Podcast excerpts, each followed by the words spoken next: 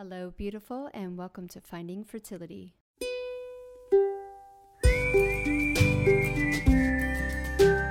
I'm your host, Monica Cox from FindingFertility.co, and I created this podcast to help get you to start thinking outside of the box and realize that your infertility might have nothing to do with your lady bits. Rooted in functional medicine and personal experience, Finding Fertility is all about looking at the whole body and finding the root cause of your infertility. Finding Fertility does not diagnose, prescribe, or treat any issues of infertility. But what we do is take a holistic approach and improve your diet and your lifestyle to get you steps closer to creating your dream family. Just by being here with me, listening to this podcast, you're already going down the right path to making your dreams come true.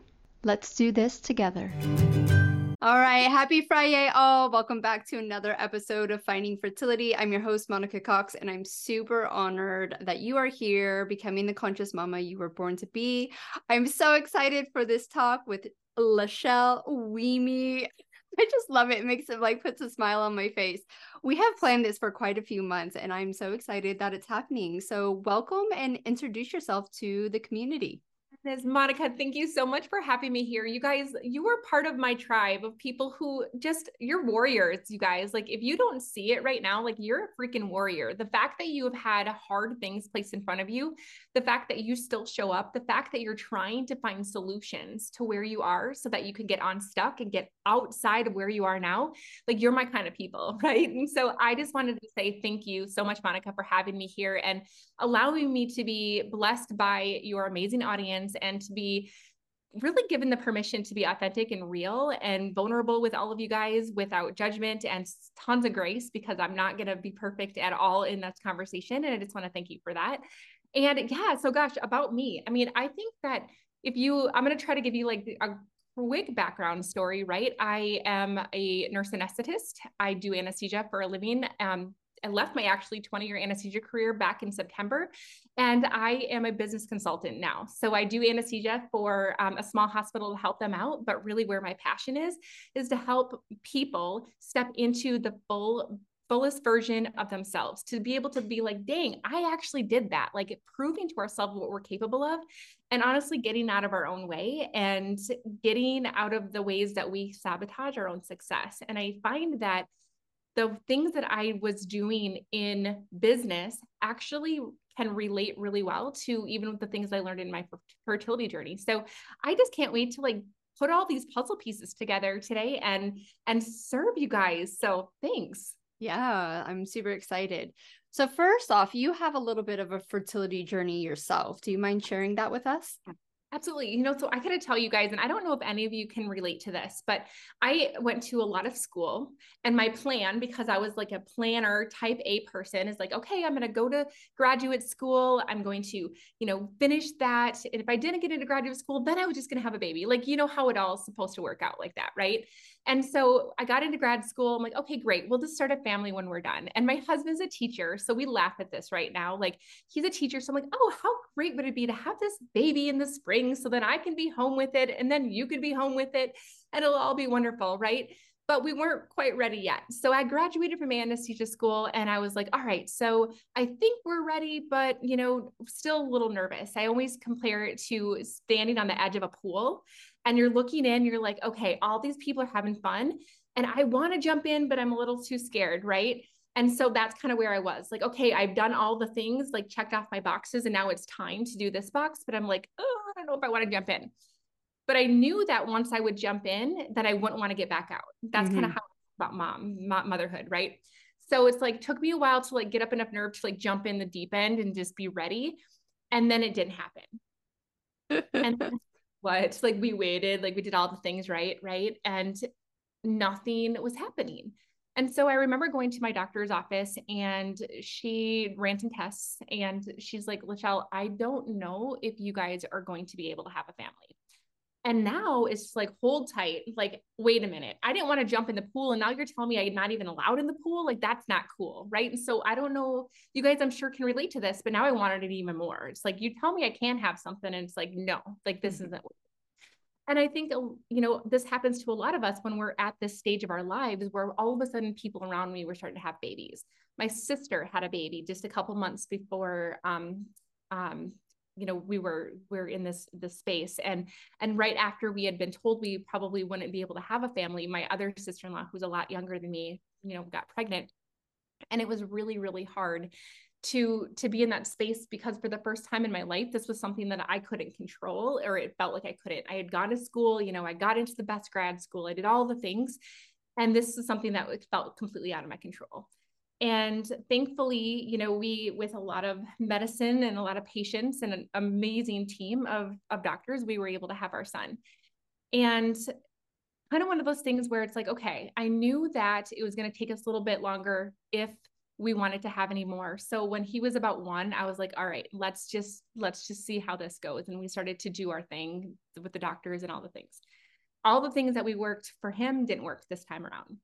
And we ended up having to escalate our um our, you know, procedures and and such. And I remember there was one month we decided to go with IUI. And I remember my scientific brain just really struggling with this. It's like I had six mature eggs and my husband's count just happened to be you know good that month and i'm just like and and then we didn't get pregnant i'm like how does that even work like how does a plus b not equal c like this doesn't make any sense and along the same time too it was really stressful on our family my husband had a really hard time with his part in this and um, without getting too personal um, I just assumed that that was like a natural thing for a dude to do. And it's not apparently. And so then you add extra pressure, like this has to be done between 7 10 and 7 15 and that's like not going to happen so there were several months in there where we had to cancel our appointments for insemination because he didn't have anything that he could provide and gosh it was so stressful and we finally got to a place where i by some miracle, um, had a positive test, came back. So it had worked. And I was so just grateful. I'm like, okay, Lord, like, thank you so much for finally getting us to this point because it had been crazy stressful on our marriage because of the things that I had just described. And you know, when you go through this stuff, and you guys that are listening, you get it. Like you're on medicine, right? So I was getting shots, so I felt tired. I, I mean, my my boobs hurt. Um, I was nauseous, like all the things. And we went in for our first ultrasound, and the doctor came in and she's like, "Hey, I um, I got a couple things to tell you. One, um, there were two sacs, um, so twins, um, but unfortunately, neither one of them are here." um, I had lost both of them and it sucked because I felt pregnant. And I'll be honest with you, like Monica and I were talking a little bit before we started recording. This was probably one of the hardest things I've ever gone through in my life. And so, if any of you guys have gone through this, I want you to just stay out of any shame and guilt because this is where I went. I'm just like, I was so sad. I was so mad. I was mad at God. I'm like, why did you even bother to give me something and just take it away? Why couldn't you have just at least given me one? it just it totally blindsided me because I felt pregnant and then all of a sudden I was told that I wasn't and had to go through, you know, the things that we go through to dispel that from our body and I and I was in anesthesia. I didn't want to go through the the um D&C because I didn't want anybody to know and I chose to take Cytotec and had to have that realization that I was literally flushing what might be my baby down the toilet. Like it was awful, you guys. Mm-hmm. And felt so alone because I felt like nobody really understood what I was going through. I felt like I shouldn't be grieving something I'd never met as hard as I was. And it's like the death of our dreams. It's the it's the death of our dreams realized and then stripped from us.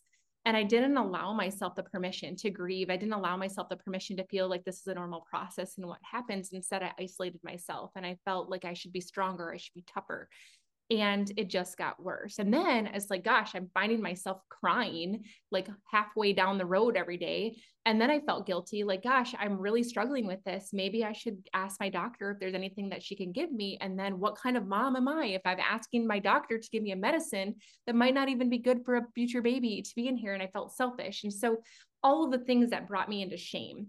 And what I realize now is that shame and guilt keep us at the bottom of the what I call a emotional vibrational scale. I'm kind of a nerd when it comes to quantum physics and brain science in in my um, my business consulting world. And what I found is that when I allowed myself to stay in this negative space of hopelessness and despair and and you know shame and guilt and all the things, it keeps you down in the lower vibrational plane. And what happens is the closer we can be to the higher vibrational plane, the more likely it is for the things, the good things, the blessings in our lives to be able to attract to us with with the way that our the electrons actually entangle with each other. It's kind of cool. And we can get into sciencey stuff if you want. But what I was finding is that my guilt and shame around this experience was actually the thing that was dragging me down the furthest away from everything that I was desiring. And once I was able to finally dig my way out of the shame and the guilt, and I was able to allow some self compassion, and I was able to allow myself to feel loved, be loved, love others, love things, it was allowing me to find my way back to where I needed to be and where I wanted to be in order for this to happen. And um, I'll be honest with you, like it completely changed my life, but for the good. And I think that everything that I have gone through in my life can be turned into something good if I choose to look for it. So even when we're in the middle of the valley and it feels gross and it feels icky and it feels sad and depressing and, and all the things, I believe that if we choose to focus on something, even if it's the smallest little thing that gives us some blessing from it, we can use it to elevate who we are and who we're supposed to be in this lifetime. And I allowed that experience actually to strengthen my relationship with God instead of allow me to tear it apart. Um, and that decision alone was actually one of the things that transcended where I was to where I am today. So I don't know. Was that was that like that's good? Yeah. No, thank you for sharing all that. Yeah. Um, I totally agree. The miscarriage part for all women going um, through miscarriage, society has not taught us mm how to respect our bodies during that time. Right. Meaning, you know, taking time off of work. Yeah. Asking yeah. for help being allowed to grieve something that we never met, right? Like anyone who uses medical assistance um and those embryos come you know if, i know iui is a little bit different because you don't see the embryos but like when you see those embryos in ivf those are your babies right yes. and i work with someone who does um like frequency work and yeah. she picked up on my ivf baby and she was like, Is he a twin?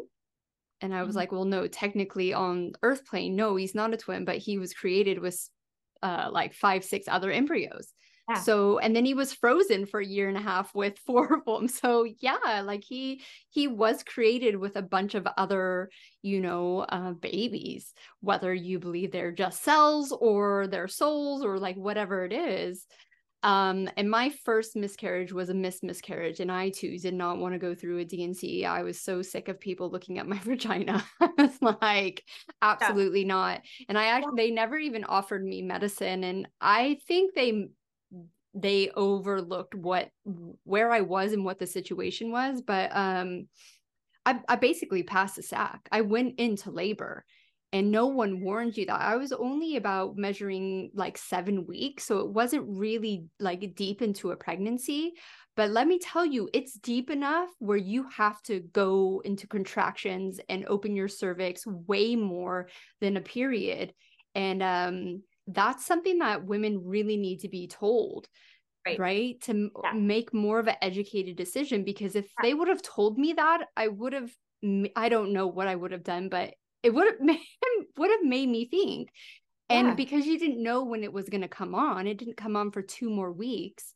i was by myself my husband was away no family around and i ended up in the er because i overpushed myself right after after it happened i was like right i'm going to get back to it just like same i think almost 100% of women dealing with fertility issues are type a right and like yeah pull yourself up by your bootstraps, Yeah. you know, like Yeah. you're a tough girl. And yeah, like totally ended up in the ER because I pushed myself too hard and my body was like, absolutely not. We need to be lying down and being pampered, right? Yes, but absolutely. um I really, really think that's like such an important thing for women to know and just give yourself that grace. yeah. Do you think, because uh, like uh, we maybe would have been in a similar situation, do you think that you didn't allow yourself that grace Mhm. and that surrender and the anger and the fear came in full vengeance because of the programs you were running before, like fertility issues hit? Yeah, um, that's a really great question. I think that there was probably some unworthiness that I was carrying with me. And I find that a lot of my clients, I find that with friends that, you know, are wanting anything that they don't have. And it's so fascinating because I had two clients today that I had phone calls with that both have a fear of success.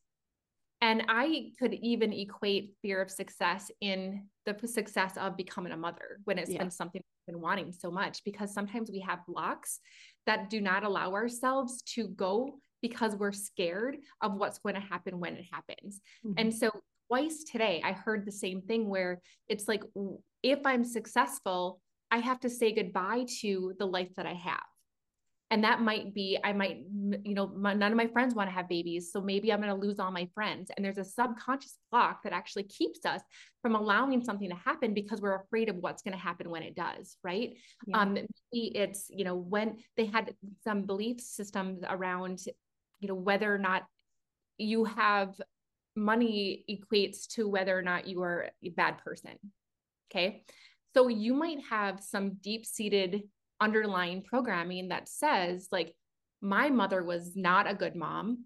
So I am not going to be a good mom. And therefore, I do not want to bring somebody into this world that's going to do what my mom did to me, let's just say. Or or you you fear that you know you are struggling financially and so therefore you're fearful that you're not going to be able to support somebody coming into your life and there's a deep seated underlying block that you have that you don't even have a conscious aware of that's preventing you from being able to to execute this this big beautiful life. And i think that when we know better we do better.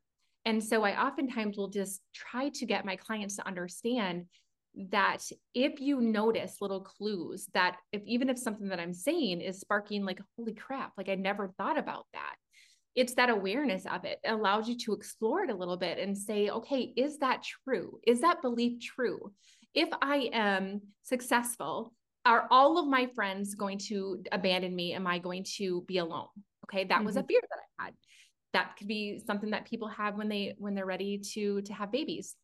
And it's like, well, is that true? Well, I mean, honestly, I guess if all of my friends abandon me because I become successful or if I become a mother, then they're really probably not my friends, right? And I will likely attract new people in my life that have a similar interest and love for things that I am the season in right now, right? And so when you start to to say to yourself, okay, does that belief hold validity? Is it true? Is it possible that it's there's another perspective that I've not seen that would negate whether or not this is true, right? And then what would happen if I chose to believe the opposite of what I've been believing, Mhm. right? And allowing ourselves to to say, okay, like I'm ready to take on a different way that I'm looking at this. Because what happens is we have these really cool cells inside of our brains called mirror neurons, and they will literally help us look for things in our outside world that match our inside. So if you have this deep seated fear, right, that you're not going to be a good mom because you were not modeled a good parent, you are going to continue to find things in the outside world that validate that Mhm. It's going to look for things that match. And so you have to be able to call it out on the table and be like, uh, this is not serving me any longer. This is not true. This is not set in stone. I don't buy that anymore. I'm choosing what I want to believe. And then you get to start looking for evidence that is consistent with the new belief that you want to have. Right. Yeah. And it's it's one of those things where you have to acknowledge it because otherwise your brain and your subconscious is going to continue to look for validation that what it thinks to be true is true. Absolutely. I mean we don't even have to go as deep as not being worthy enough to be a mom. I know that there was definitely a part of that inside of me during my journey when with hindsight obviously. Yeah, right right. But what I would say in regards to that because I could just hear the like hear him go, that's not true. I like don't feel not worthy and all that stuff. Usually fertility issues, if it's not a physical or like a structural issue or really a genetic issue that can't be influenced by functional medicine or our thoughts, which that's still out on the cards for me. I'm not really like it's like, oh, we're just on the cusp for that one, maybe not to be even true. But obviously physical issues right now. If you don't have fallopian tubes, if your husband, you know, is like doesn't have sperm, those are like genuine right uh infertile issues. Right. Everyone else is basically dealing with high inflammation and oxidative stress. Right. Now, when it comes down to the subconscious mind, we've been dealing with a lot of BS from yeah. uh-huh. moment of conception, right? Yep. Let's just face it. In or probably even in our grandmother's womb, right? Absolutely. We can go and probably even further back in DNA.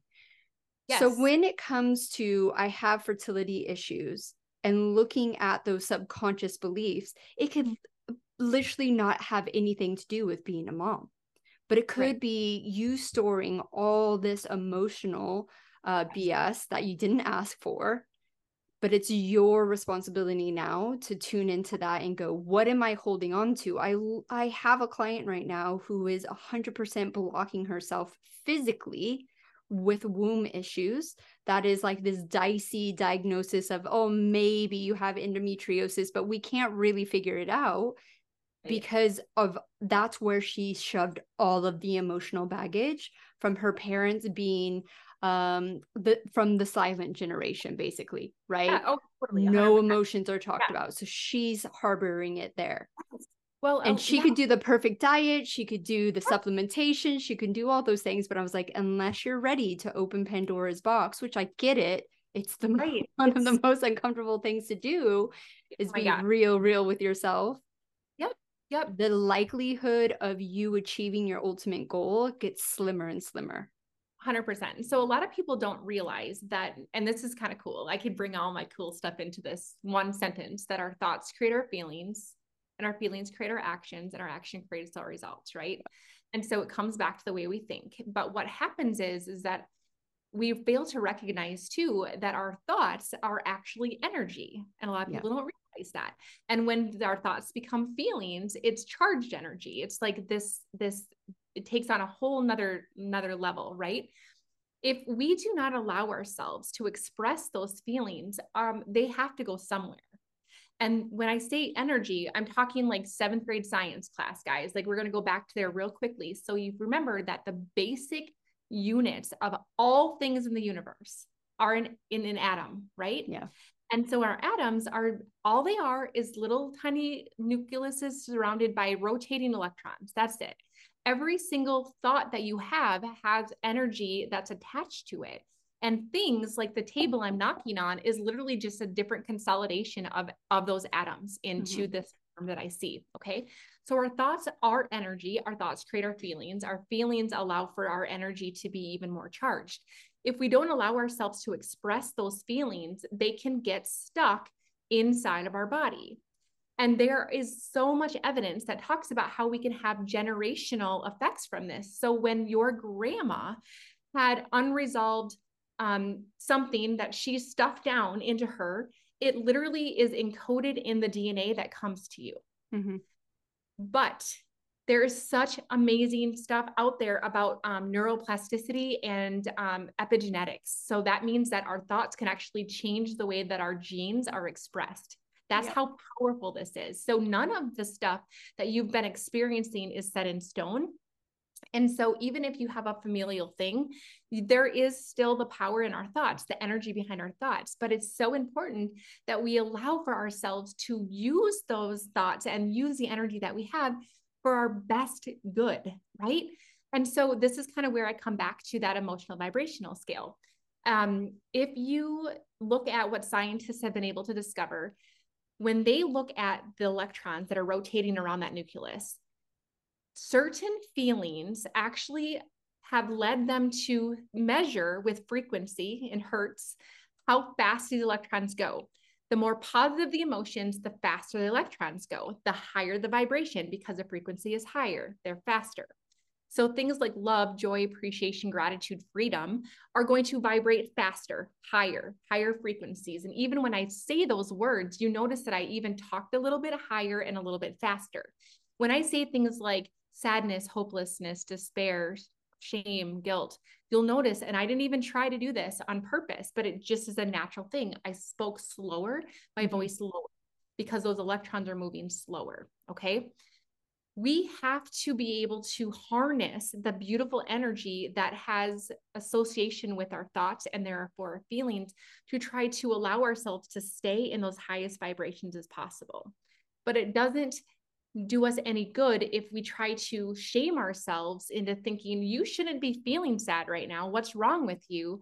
I'm going to think of a happy thought like you know unicorns jumping over rainbows and it's supposed to like fix everything and it doesn't because you still have to acknowledge the feeling and let it flow through you in order for you to accept a new thought and therefore a new feeling and what happens is people get stuck into, I don't want to feel like this. I'm going to eat these chips instead. Mm-hmm. Um, don't want to talk about this. I'm going to, you know, go to bed instead.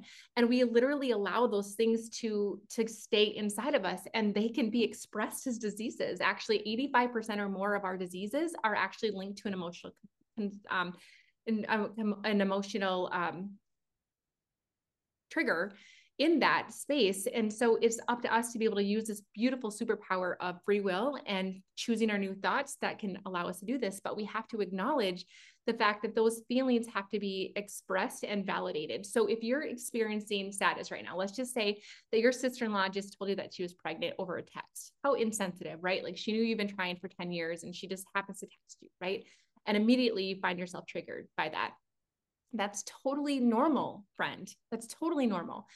But instead of saying, "Well, darn it, what's wrong with you? You should be happy for her," and you start shaming yourself, guess what? Not only are you bringing yourself lower in that vibrational scale, but you're also allowing those emotions to possibly stay stuck somewhere in your body mm-hmm. and not allowing to express itself.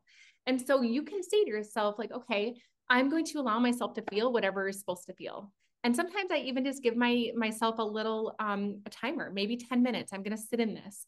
And you have to be willing to sit in it, even mm-hmm. though it's going to it's going to suck and I'm going to tell you that. But guess what? It's not going to suck in longer than the 10 minutes that you have because you allowed yourself to go through that. And then you get to choose again.